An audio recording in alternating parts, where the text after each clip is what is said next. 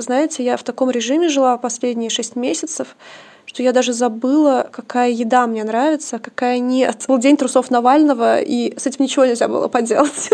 ничего. Как бы активистке достаточно просто дышать, чтобы ее обвинили в том, что она недостаточно включена в работу. Организовала протест и съебалась с него. Ну, там были привычные для меня вещи, типа изнасилуем тебя, посадим на бутылку, убьем твоего мужа, убьем твоих животных. Это все как бы, ну, вещи, да, к сожалению, к которым я привыкла.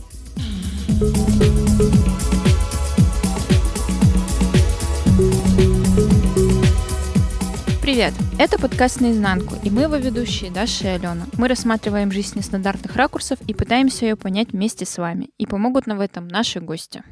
Дорогие наши слушатели, мы запустили сервис поддержки подкаста «Наизнанку». Я завела аккаунт на Boosty. Это аналог Patreon, только полностью русскоязычный. Ссылку я прикреплю в описании выпуска. И, кстати, у меня к вам есть одна просьба. Если вы слушаете нас с Apple Podcasts или CastBox или Яндекс Музыки, поставьте нам, пожалуйста, в этом приложении оценку. Алгоритмы стриминговых сервисов так работают, что чем больше оценок вы нам поставите, тем больше людей услышит наш подкаст. А сейчас послушаем нашу гостью. Сегодня мы пригласили Дашу Сиренко. Я очень давно за ней слежу в Инстаграме, на Вандрезине читаю о ней статьи, и, наконец-то, решилась ей написать. Я бы хотела, чтобы Даша сама представилась и рассказала о своей деятельности. Да, здравствуйте. А, сложно, конечно, перечислить а, все, чем я занимаюсь, потому что я нахожусь в таком междисциплинарном, текучем, флюидном пространстве профессиональном. То есть я фем-активистка, это, наверное, одна из главных моих идентичностей. Вот. Я художница, я занимаюсь феминистским искусством, я занимаюсь современной поэзией и занималась когда-то активистским искусством, арт-активизмом. Ну, наверное, сейчас могу сказать, что этим занимаюсь. Я начальница политического штаба, предвыборного штаба Лёши Меняйла. То есть я решила пойти в узком смысле слова в политику, я хочу посмотреть, как это работает. Вот. И как не работает тоже. Очень хочу на это посмотреть. Я, конечно, знаю это все как активистка, но интересно изнутри это узнать. Я поэтесса, я пишу тексты, в том числе о том, что происходит сейчас в нашей стране. Но еще я хотела бы, наверное, добавить, что ты не только занимаешься фем-активизмом, но еще и политическим активизмом довольно давно. Да, да, вот я добавлю. Я занимаюсь проектной деятельностью, вот это очень важно. Делаю социокультурные проекты, постоянно их придумываю, изобретаю. Сейчас я являюсь кураторкой Фемдачи, это поддерживающее пространство для активистов и активисток, переживающих выгорание. То есть мы что-то типа шелтера, в котором группы активистов, э, активисток приезжают и восстанавливаются при помощи там, нашей психологической помощи, которая у нас оказывается на проекте при помощи практик самопомощи и, и вообще того, как организована наша жизнь на фемдаче. И примерно каждые полгода, каждый год я делаю какой-то новый проект, который как раз тоже находится на стыке активизма, социальной повестки, искусства, какого-то экспериментального э, формата, жанра. Сколько ты этим всем уже занимаешься? Мне кажется, я занимаюсь этим около 6-7 лет уже. А, то есть вот я окончила э, институт, я училась в литературном институте имени Горького, вот, и потом я сразу стала заниматься активизмом, так совпало. Занималась сначала студенческим активизмом, направленным на то, что происходит в университетах, вот, и эм, я помню, что первый раз я вышла на митинг за свободу университетов в 2014 или 2015 году когда по университетам стали кататься всякие пропагандисты и читать там псевдоисторические лекции про оранжевые революции. Я помню, что меня это глубоко поразило и я стала политизироваться. Вот с тех пор, наверное. Про фемдачу хотела поговорить. Я читала про это. Это как своеобразный ретрит, правильно я понимаю? Твоя идея возникла сделать свой ретрит после того, как ты сама съездила на него. Нет, не совсем так. Я ездила на ретрит как раз для того, чтобы узнать, как ретриты делаются. Вот. Я ездила на ретрит к нашим партнерам угу. проекта «Устойчивый активизм». А, они нас обучали. Мы у них успели многому научиться, и мы занимаемся по книжке, которую они выпустили. Поэтому я по их приглашению поехала на ретрит, чтобы не только отдохнуть, но и понять, как это устроено. Фемдачу я делаю не одна, нас три кураторки. Это важно, это не только мой проект. Как оно вообще все устроено? Расскажи для слушателей, которые вообще не представляют ни что такое слово ретрит и ни что такое слово фемдача, как вообще в принципе явление.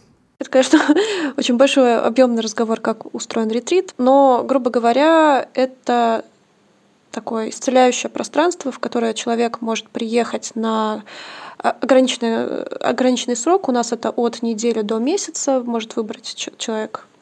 Вот. И с этим человеком дальше там что-то происходит. В сценарии ретрита происходят хорошие вещи а, с человеком. То есть человек может попасть к психологу на бесплатные консультации, человек может а, отоспаться, если есть такая потребность, вообще сформулировать свой запрос к реальности, остановиться, выдохнуть, сменить обстановку.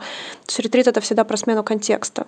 А, ты как бы из своей привычной среды выпадаешь и попадаешь в пространство, где по-другому налажена скорость, где вообще есть распорядок дня, где тебе готовят еду. Да, я, мы еще и повара на фемдаче, мы и уборщицы, мы и повара, мы и кураторки, и координаторы, а, и тренеры по практикам самопомощи. Да, это все мы втроем делаем. Это дом в Подмосковье.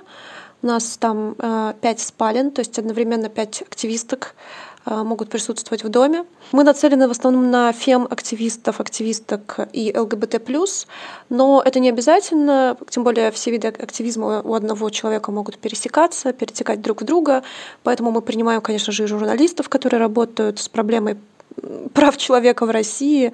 Вот, мы принимали и там, с ОВД-инфо, и с медиазоны, из таких дел.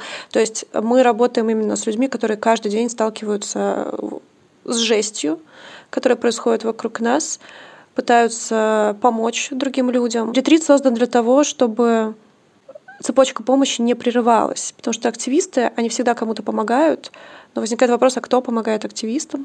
На этот вопрос отвечаем мы своим проектом. Мы хотим помогать активистам. Мы не единственный такой проект. В России есть еще, вот я уже говорила о нем, проект фонда Биоля «Устойчивый активизм», они уже пять лет делают выездные ретриты, но мы именно первый стационарный ретрит. То есть мы уже полгода существуем в одной точке. К нам можно приехать, подать заявку на сайте. У нас есть сайт Фемдача. Вот. И после этого мы созваниваемся с человеком, который или которая подали к нам заявку. Человек нам формулирует запрос, мы убеждаемся, что этот человек настоящий, живой.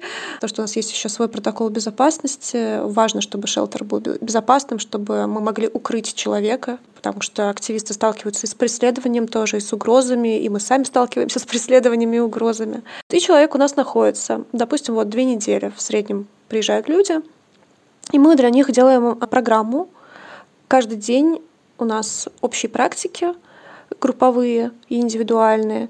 Это практики самопомощи, то есть э, как мы сами можем да, отрегулировать свое состояние, мы учимся этому, учимся справляться с тревожностью, учимся останавливаться, да, сбавлять э, скорость, потому что Активисты обычно приезжают очень такие накрученные, и они только что из какого-то ада приехали, вот особенно после января, после январских протестов, у нас прям вся группа спала на ковре. Просто люди засыпали где могли, потому что они не спали несколько ночей подряд, потому что они были там дежурными, они должны были быть на связи, или они круглосуточно освещали протесты.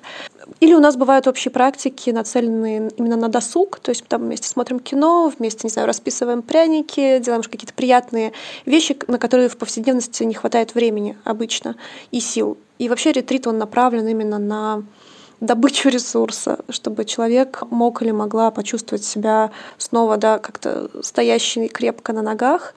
У нас еще есть психологи. Раз в две недели к нам приезжает психотерапевтка, проводит групповую консультацию, тоже по вопросам саморегуляции. И у нас есть психологи, которые работают онлайн. Бесплатно мы предоставляем две онлайн-консультации. Каждый в любой момент могут сказать, мы хотим к психологу, и мы предоставляем вот эту поддержку. Вот если очень кратко, то так. Люди сами ничего не платят, это абсолютно бесплатно для тех, кто к нам приезжает. Мы оплачиваем даже билеты до нас активисткам из других городов. Мы нацелены на то, чтобы мы со всей России собирали у себя людей. Люди могут заранее рассказать о том, что они хотят есть, на что у них аллергия, какие у них вообще запросы к реальности. Мы пытаемся эти запросы по мере наших сил воплощать. Например, я научилась готовить, мне кажется, все виды супов, в том числе веганских, за четыре с половиной месяца. Потому что у нас нет денег на большой штат, поэтому мы человек-оркестр. Есть ли какие-то правила касаемо, допустим, телефонов? Нельзя, допустим, пользоваться информационными ресурсами или обсуждать работу? Есть что-то да, да, такое? спасибо за вопрос. Мы как бы не можем действовать на ретрите в рамках прямого запрета, ну, потому что это жестко. Но у нас есть рекомендации. Мы просим не обсуждать в общей зоне работу, и активизм. Мы просим не работать в общей зоне. Все равно иногда люди приезжают и не могут себе позволить полный отпуск какой-то, да, не всех отпускают, не у всех обстоятельства в целом позволяют. И тогда, да, люди работают, но у себя в комнате, там, за закрытой дверью, чтобы никого не фрустрировать. Мы просим не обсуждать по возможности новостную повестку, потому что мы и так из нее не вылезаем ментально, и хотя бы в пространстве фемдачи мы просим вылезти из нее. А, и мы стараемся не знакомиться друг с другом через вот это, кем ты работаешь. У нас часто уезжают люди, даже не знают, кто из какого проекта. Мы подбираем людей так, чтобы они были, ну, это не всегда возможно, но стараемся подбирать так, чтобы люди были не знакомы друг с другом, и чтобы люди, у них не было никакого плотного контакта до этого, до нас. Иначе начинается нетворкинг. вот.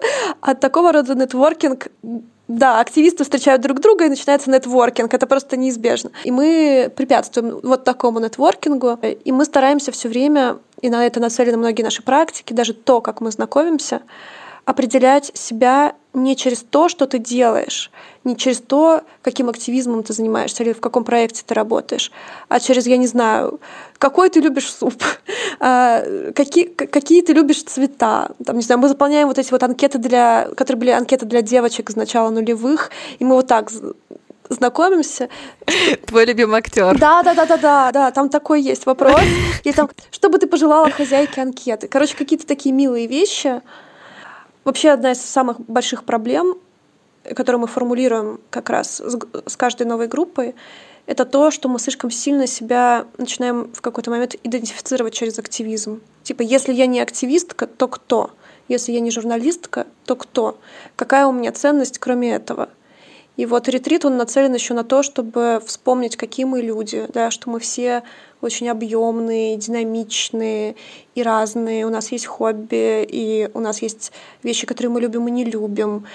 И я помню, что однажды к нам заехала девушка, тоже активистка, тоже там, она приехала после какой-то очень жесткой истории. На день на третий сказала, знаете, я в таком режиме жила последние шесть месяцев, что я даже забыла, какая еда мне нравится, какая нет, что я уже вкуса еды не чувствую, и что вот на ретрите, ну, типа, вы нас вкусно кормите, и я расплакалась от того, что я вспомнила, что мне нравится еда. И вот какие-то такие вещи мы пытаемся вспомнить все вместе. Знаешь, это можно было назвать что-то вроде выхода из зоны комфорта, но я могу сказать наоборот, что э, журналисты и активисты, они живут вне зоны комфорта, вот в этом постоянном информационном потоке, который меняется очень быстро, и ты вроде гонишься, гонишься за ним и пытаешься все собрать, везде поучаствовать. Тебе кажется, что когда ты что-то упускаешь, ты теряешь как будто себя, вот свою вот частичку и свою работу. Ну да, да. Понятно, что здесь нельзя как-то ну, обобщать, у всех там своя история стоит. Э, для кого-то попадание в комфорт может быть очень дискомфортным, особенно первое время. Типа, как так? У меня есть время на себя, что мне с этим временем делать? О боже, я тревожусь из-за того, что у меня появилось свободное время. Такие тоже бывают. И у многих ну, людей на ретрите случается этот момент, когда они, например, первую неделю чилят, а потом такие, о боже, я чувствую вину за то, что я слишком много отдыхаю. И тут мы такие, психолог вас ждет. Если вы хотите, конечно, нас никто ничего не заставляет. У нас очень важен принцип добровольности всего происходящего и важен принцип безопасного пространства. Мы часто делимся там друг с другом в рамках практик личным опытом, иногда тяжелым опытом, травматичным опытом. У нас есть правило, что все, что обсуждается на даче, остается на даче. Ну, если какие-то кейсы выносятся, то только согласие. Фотографировать друг с другом можно только по согласию. Каждый человек может не участвовать ни в чем. Если, например, проснулась с утра и поняла, что что-то не очень себя чувствуешь, можно остаться в кровати, никто тебя не заставит, тебе только напишут в чат, чтобы ты спустилась поесть. Вот, у нас есть чат дома, где у нас потрясающие сообщения, ужин, обед, ужин, обед, спускайтесь смотреть кино, вот такого рода там сообщения. Очень при, приятный чат, не то что большая часть чатов в Телеграме. Но да, да, ты верно сказала именно про смену режима. А бывали случаи, что не выдерживали активисты и все-таки сбегали обратно? Вот информационное месиво, я бы так его назвала. Не дождавшись конца ретрита. Имеется в виду буквально ножками сбежали или... Да, да, да, вот говорили, все, мне срочно пора бежать, э, уже столько всего накопилось, и я уехал. Я чуть-чуть отдохнул. Ну, нет, такого не было. Мы просто обычно сразу оговариваем сроки пребывания. У нас еще же из-за коронавируса есть свои ограничения, то есть нельзя просто так уехать из фемдачи, а потом обратно вернуться, если передумал, потому что мы стараемся соблюдать какие-то короче, минимизировать контакты с реальностью еще и по этой причине.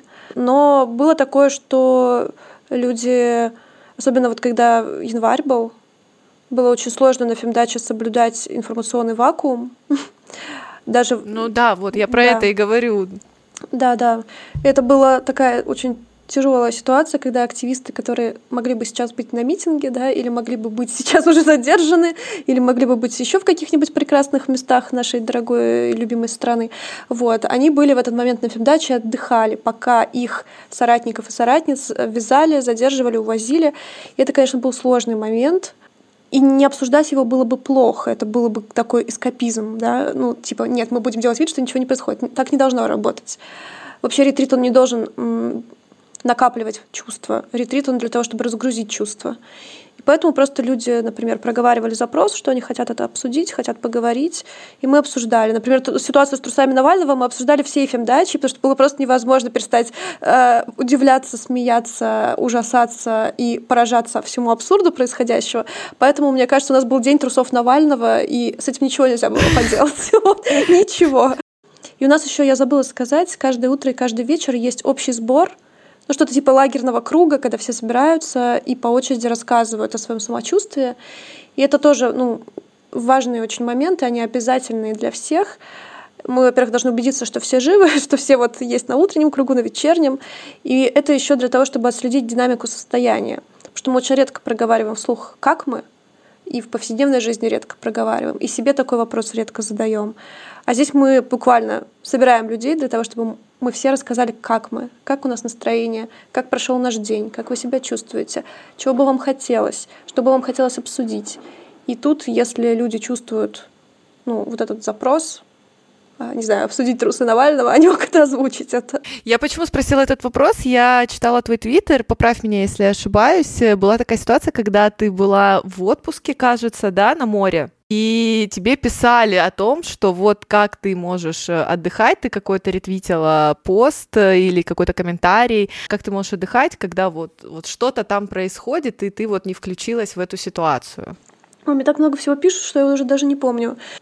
Как бы активистке достаточно просто дышать, чтобы ее обвинили в том, что она недостаточно включена в работу. Там ситуация другая была. Я организовывала акцию «Цепь солидарности» в поддержку Юлии Навальной и всех женщин-политзаключенных. То есть я была инициаторкой этой акции. Много активисток подключились к ней и в Москве, и в Петербурге, и стали соорганизаторками. И я просто изначально это все инициировала, я предупредила всех остальных, что я не смогу участвовать, потому что, во-первых, у меня фемдача, я несу ответственность за шелтер. Я там тренер, одна из тренеров, и мне нужно там быть. Я не могу себе сейчас позволить 10 дней в спецприемнике даже при всем желании. В смысле, я не против посидеть в спецприемнике. Он меня ждет, потому что меня э, полиция мне постоянно звонила за акцию в поддержку Беларуси с лета. Она меня очень хочет видеть. И я знаю, что если меня сейчас задержат, меня куда-нибудь на 10 суток упекут. Потому что у меня будет вторая там, или третья подряд уже административка. Сказала, что я не могу, но я дистанционно все организую. Я все это организовала, и меня обвиняли в том, что я не явилась на акцию, а всех бросила. Да. Хотя, ну, это обвиняли не активисты, а обвиняли пропагандисты пропутинские и всякие альтрайты. Как бы, чего от них еще ждать? И я очень смеялась, честно говоря, по этому поводу, потому что, ну, как бы это был мой план, меня изначально там не должно было быть по совокупности причин. И об этом все были заранее предупреждены, все, кто участвовали в этой акции. Давай вот мы перешли уже к каким-то комментариям. Хотела бы поговорить о определенной организации мужчин в Телеграме, да, которые по принципу тому, что есть женщины, уже считают, что их нужно травить в принципе. Расскажи, пожалуйста, про эту историю, с чего это все началось, после, может быть, какой-то акции или, может быть, каких-то митингов и так далее, и как ты с этим справляешься вообще? Я столкнулась с во-первых, с кибербуллингом, но это ладно. А еще я столкнулась с физическим преследованием меня и слитием моих э, данных, моего адреса, одного из моих адресов проживания. Сейчас расскажу, как это было. Как раз в день акции в поддержку женщин политзаключенных и Юлии Навальной, то есть которую я соорганизовывала, я получила вот этот слив в очень большой телеграм-канал, женоненавистнический канал. Туда сливают данные и активисток, и правозащитницы, просто женщин, которым за что-то мстят. Сливают туда соцсети, ссылки на соцсети, и после этого к тебе приходит волна угроз в соцсети. Но у меня как бы волн... волны угроз меня не особо пугают, честно говоря, потому что я в активизме уже шестой год, и я с этим сталкиваюсь, ну, несколько раз в год. То есть, действительно, уже у меня выработалась какая-то защита. Но Тут самое неприятное было в том, что они в этом телеграм-канале, кроме моих ссылок на соцсети, выложили фотографию меня, заходящей э, в калитку моего дома. И там было видно адрес. Это было за пределами Москвы. То есть какой-то человек ехал за мной из Москвы, за пределы Москвы. У меня есть версия, что это мог быть таксист, но я не знаю тогда, каким образом это совпало, что таксист, узнал он меня или что. Ну, в общем, да, и появилась вот эта фотография. Фотография была прокомментирована типа «Вот, она бросила всех и съебалась с протеста, организовала протест и съебалась с него. Вот ее соцсети, вот ее адрес, э, мальчики, пишите». И мальчики начали писать. Да, я получила за три дня мне кажется, около двух тысяч комментариев и сообщений, в основном от фейковых э, таких, ну, пустых аккаунтов. Ну, там были привычные для меня вещи, типа изнасилуем тебя, посадим на бутылку, убьем твоего мужа, убьем твоих животных. Это все как бы, ну, вещи, да, к сожалению, к которым я привыкла. Но меня больше, конечно, пугал слив адреса. Потому что там, где слив адреса, там угрозы могут легче притвориться в реальность. То есть там может тебя кто-то поджидать. Было несколько людей, которые настолько, видимо, смелые, что они писали не с фейковых аккаунтов, а с реальных. Я решила, что я за себя постою, и я нашла их работодателей и заебала их всех. Я добилась увольнения одного из них, это фитнес-тренер из Омска. Я просто тоже из Омска. Я решила, что, ну, как бы его уж увольнения я добьюсь. Вот, поэтому... Я, кстати, видела это, да, следила за этой историей. А после этого, кстати, поток угроз поуменьшился, потому что они поняли, что некоторых людей можно вычислять, и что их можно публично привлечь к ответственности за угрозы. Я была очень собой довольна, прям я отплатила сполна. Просто этот человек, он э, еще был очень упорный. Мало того, что он писал под своим реальным именем, так он написал мне еще и в двух соцсетях. А еще оказалось, поскольку мы из Омска, что у нас общие знакомые, и тут я подумала, ну, чувак, ты охуел, конечно. Вот, и мы с подругой написали пост, она мне помогла там написать. Проконсультировалась с юристом, в общем, мы дали этот несчастный фитнес-клуб. Потом была вторая волна, там была ситуация вот через две недели после этой, Одна твиттерская националистка высказалась в духе, что все мигранты насильники и убийцы и все такое. И она сделала этот невероятный вывод на основании кейса, который произошел, там убийство, которое произошло. Да, все мигранты, такая у нее была рефлексия. На что я сказала, что есть официальная статистика, в том числе даже от МВД, которая показывает, что 80% всех совершенных преступлений, 80% всех совершенных преступлений совершают мужчины граждане России средних лет, у которых нет э, стабильного дохода. Поскольку у меня много друзей, мигрантов мигранток, я знаю, что переживают эти люди, и я знаю, с чем сталкиваются, и я знаю, с какой ксенофобией сталкиваются. Свидетельница этому, и помогала нескольким организациям, которые помогают мигрантам. Я решила, что нужно эту ненависть как-то, трую ненависть, трансформировать и, и призвала всех на волне вот этого срача донатить комитету гражданское содействие, который уже 20, даже 30 лет помогает мигрантам в России, помогает э, ассимилироваться, помогает документы получать, э, детям мигрантов помогает там изучать русский язык и все такое. Вот там моя подруга преподавала русский язык. В фоне этого я тоже попала в эти все альтрайт э, женоненавистнические паблики, что я защищаю мигрантов, что я хочу, чтобы русских женщин убивали не русские мужчины, Хотя большая часть преступлений в адрес женщин в России совершается как раз таки так называемыми русскими мужчинами, но никого не волновали эти факты. И да, я столкнулась с еще более сильной волной э, этого хейта, этого хейта, но я его спокойно восприняла. А каких-то офлайн э, вещей не происходило, да? То есть в основном это только онлайн угрозы, Дианон и, в принципе, ничего. То есть твоим родственникам или тебе вот в реальной жизни ни с чем, не, не, слава богу, не пришлось столкнуться. Ну, это произошло все, происходит все в течение последнего месяца. Еще, мне кажется, мало времени для того, чтобы оценить, насколько безопасно то, что происходит. Меня пытались взломать аккаунты, когда была первая, нет, вторая волна угроз. И мне поступали сообщения, что меня ищут, что меня будут искать, чтобы отпиздить меня Пока так. Я вот, кстати, читала о том, что сейчас идет э, в Твиттере хэштег о том, чтобы Дуров удалил этот телеграм-канал, потому что он удалил, я не помню, какой, кстати, телеграм, э, с базой силовиков. Да, с базой силовиков он удалил. Я на самом деле еще в первый раз, когда начала узнавать об этом паблике, я еще тогда подумала, почему его за призыв к экстремизму не закрыли, да, то есть это причем очень давно продолжается, и очень многие уже освещали эту тему, женщины, которые попали под Дианон, и до сих пор никаких абсолютно поползновений не было. Но у меня, естественно, закрались сомнения, не поддерживается ли это какими-то высшими божественными силами. Да, я абсолютно уверена, что это подментованный, честно говоря, телеграм-канал. Тут нужно, конечно, расследование делать журналистское, Надеюсь, кто-нибудь сделает. На него уже заводили, на автора этого канала, уголовное дело, но потом он благополучно всего избежал. Отпустили, и он уехал из России. Сейчас по разным версиям он скрывается либо в Украине, либо в Польше. Да, э, был хэштег по отношению к Дурову, потому что, конечно же, это очень странная ситуация, что канал с данными силовиков удалился за просто несколько дней, а канал, где женщин подвергают опасности, существует уже несколько лет и никто с этим ничего не делал. Но зато закрыли другой канал. Я считаю, что это тоже часть нашей победы, потому что все это завирусилось. Закрыли канал, который назывался «Рынок шкур», где сливали да. данные эскортниц, да, и хотя бы так. Это, конечно, мне никак не поможет, но я надеюсь, что второй канал тоже будет заблокирован со временем. Просто вот в первом кейсе, да, с рынком шкуры, я, ну, насколько понимаю, там прям прямой угрозы жизни не было, да, девочка? Мы, может быть, там писали какие-то вещи, ну, нелицеприятные, но вот такого, что там именно была команда ФАС, да, то есть мы должны их вот достать, убить и так далее. Такого просто нет. А тут настолько жестокие призывы, которые действительно угрожают жизни. То есть если там я видела только соцсети, насколько я поняла, сливались, здесь сливаются адреса, номера, странички э, мамы, папы, папы, э, мужей и так далее.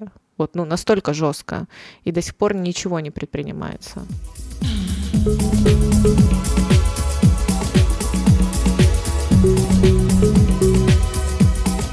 Я воспринимаю активизм как такое место для соучастия разных людей.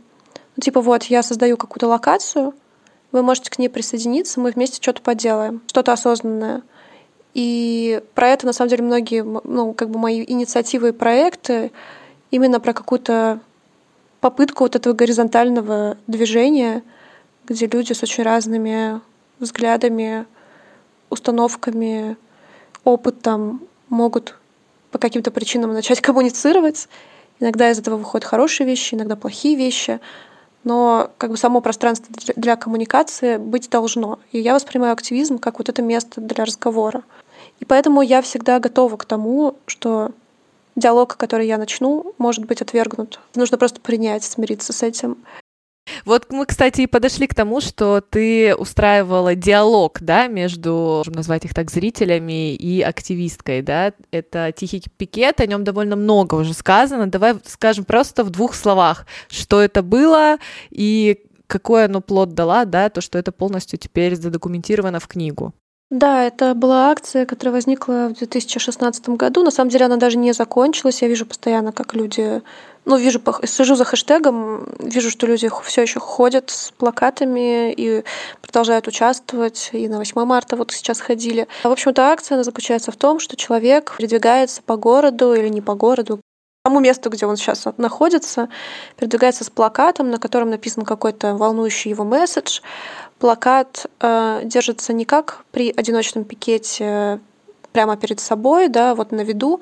Плакат может быть, наоборот, очень незаметен, прикреплен к одежде или держаться в опущенной руке. Вот, для того, чтобы второму человеку, ну, очевидцу происходящего, чтобы у него или у нее возникло любопытство к чтению, да, то есть украдкой прочитать, что там написано. То есть плакат здесь как повод для разговора пикетчик или пикетчица ждут, когда с ними заговорят, когда проявят именно инициативу к коммуникации. Ну, как бы пикет, тихий пикетчик или пикетчица готовы к тому, что этот диалог может произойти в любой момент. Для ведения диалога есть правила быть открытыми, доброжелательными, э, отвечать на вопросы. То есть это проект, где заранее люди готовы даже на какое-то да, информационное обслуживание, может быть, мы бы сейчас это так назвали.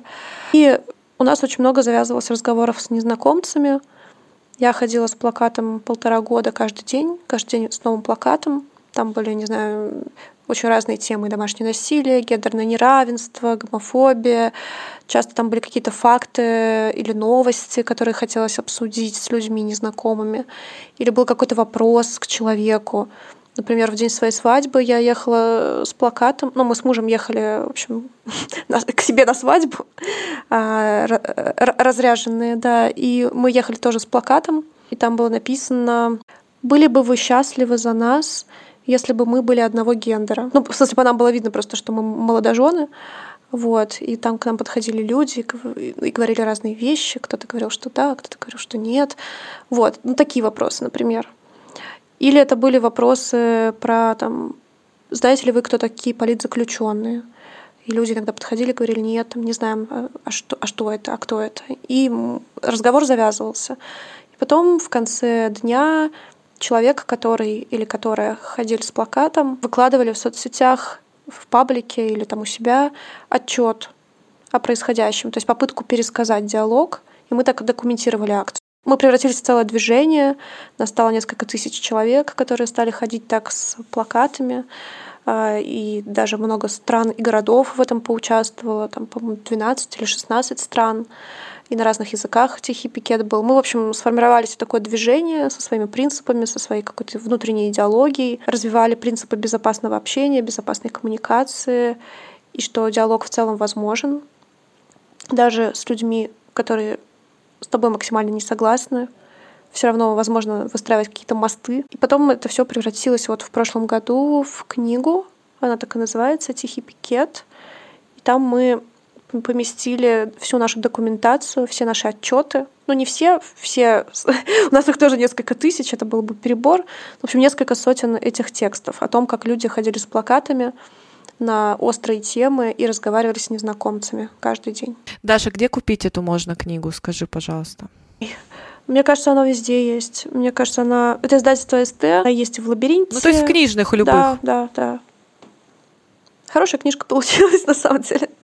Слушай, я у тебя в Инстаграме тоже, опять-таки, увидела пост. Буквально недавно ты выкладывала с Оксаной Пушкиной, которая является одной из единственных, ну, наверное, единственной, в принципе, в Государственной Думе, кто пытается хоть как-то защищать э, права человека и права женщин в частности. Расскажи, что это была за встреча и дала ли она какие-то плоды?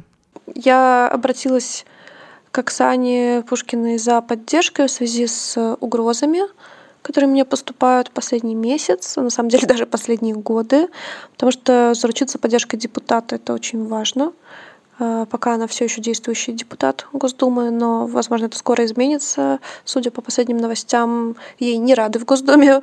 Вот. Думаю, как раз потому, что она защищает э, права женщин и выступает за закон о домашнем насилии. И я с ней советовалась, как я могу противостоять этим внешним угрозам, вот, я буду писать обращение. То есть это была такая техническая встреча про безопасность. Про новую должность начальницы штаба Алексея Меняйла, правильно же я сказала, если нет, поправь. Расскажи, во-первых, кто э, он, да, кем он сейчас является, может быть, его какая-то должность, или какой он партии принадлежит, или беспартийный. Кто это такой, и в чем заключаются твои задачи на этом посту, не, не хочу такое слово говорить, оно какое-то э, советское, на этой должности. На этой позиции. На этой позиции, да.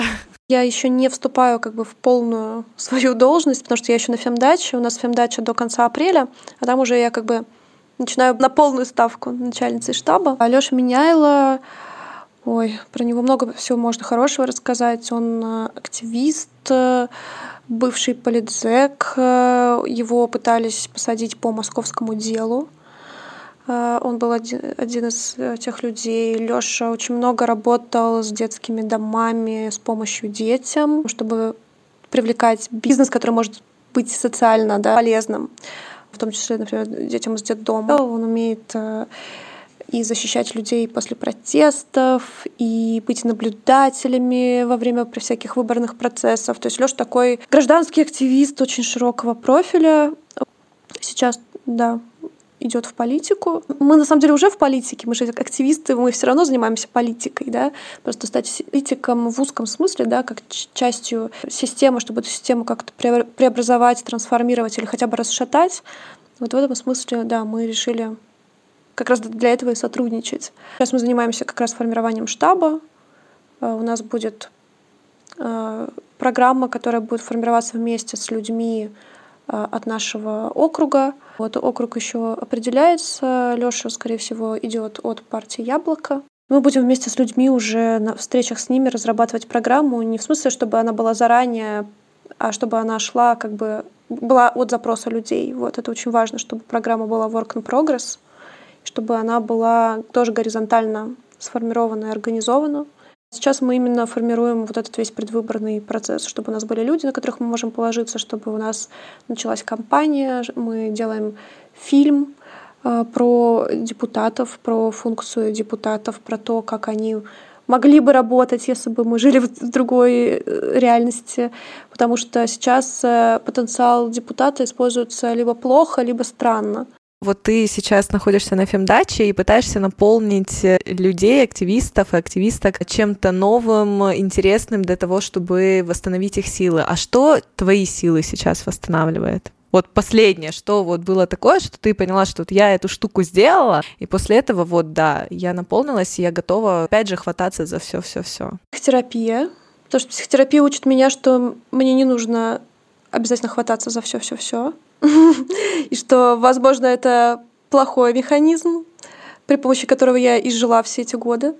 Учусь отказываться, от, в том числе от каких-то возможностей, отка- отказывать, говорить нет, не участвовать в чем-то, не вовлекаться во что-то.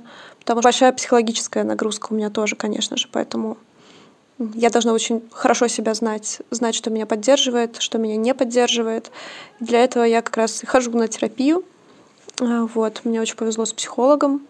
Учусь чувствовать свое тело, потому что у меня с ним часто прерывается контакт из-за того, что работа часто слишком интеллектуальная, слишком онлайн.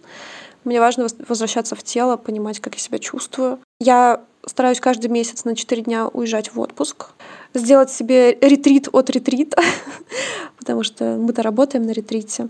Я просто уезжаю куда-то одна и хожу там вдоль моря, неважно вообще, где это происходит. Просто мне важно побыть одной с самой собой.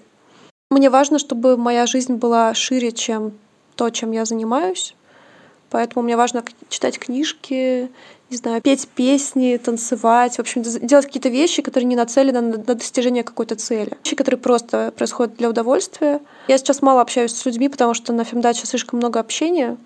Общение — это как раз инструмент вот ретрита. А, мы там делимся опытом, обсуждаем опыт, поэтому у меня очень много коммуникаций.